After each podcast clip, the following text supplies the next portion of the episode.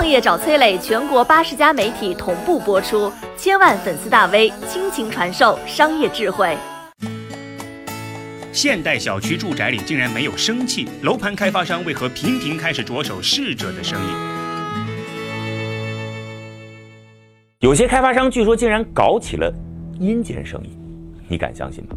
北方某城市啊，开发商在这个城市的新区建起了一处十六栋楼的小区。这小区啊，看起来这是鸟语花香、曲径通幽。只是从外立面观察，窗户稍黑，哎，稍显和普通小区不一样。虽然说这房子都已经交付了，但是到了晚上啊，整个小区那是一片漆黑，毫无生气啊。你要是走进小区，进入住宅楼，估计能把你吓一跳。因为每家每户门口都悬挂的是艳丽的大红花，上头都挂着一个个牌匾“某氏祠堂”。原来这个小区住了三千多个家族，但是没一个活人，有的是将近十万个牌位，或者是骨灰盒。据说几年之前，这个小区开盘不到两个月，销售额上亿；六年之后，均价一路从每平方米三千块钱一路飙升到七千，甚至涨到了一万。地下室因为接地气，价格更贵。现在整个小区基本上都卖完了，小区的销售额预计会有几十甚至上百亿。有人形容啊，这可是名副其实的骨灰房啊！你可能会好奇啊，这开发商怎么想的，把生意做到了逝者头上？老百姓又是怎么想的？为什么会热衷于去购买骨灰房呢？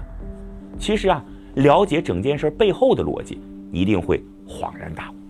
你看。传统的墓地分为两种形式，一种是存放骨灰的墓穴啊，一种是传统土葬的墓地。土葬我们都知道早就取缔了。那目前公墓这墓穴呢，只能放两个骨灰盒，但是它的价格从两万八到几十万不等。在北京、上海这样的地方，甚至一平方米墓穴就值三四十万，而且啊，使用年限只有二十年，年限过去了，您还得再交钱。那在这样的背景下，一套二十到五十平方米大小的骨灰房能够容纳自家祖宗八辈儿，年限七十年。嘿，万一这房价涨了，还能转手赚上一笔。多年之前呢，上海人就曾经扎堆在周边的城市购买商品房，存放骨灰盒。到了这清明时节啊，就出现了灵异的一幕。哎，行人拿着竹花红、淡折菊，浩浩荡荡地走进小区扫墓祭祖。到了晚上，小区内不少房间还冒出悠悠的红光。嗨老百姓看到了性价比，开发商挖到了商机，骨灰房也就变成了一种热火朝天的社会现象。你看，所有的不合理都会有一个合理的解释，所有的荒谬折射的正是无奈的现实。我是崔磊，很多互联网公司都曾邀请我去分享创业方面的课程，包括抖音、快手、百度、阿里、腾讯等等。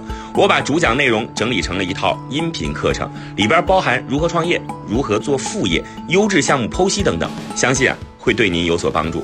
下拉手机屏幕，在节目简介里边添加我的个人微信，这套课程今天免费送给您，快去领取吧。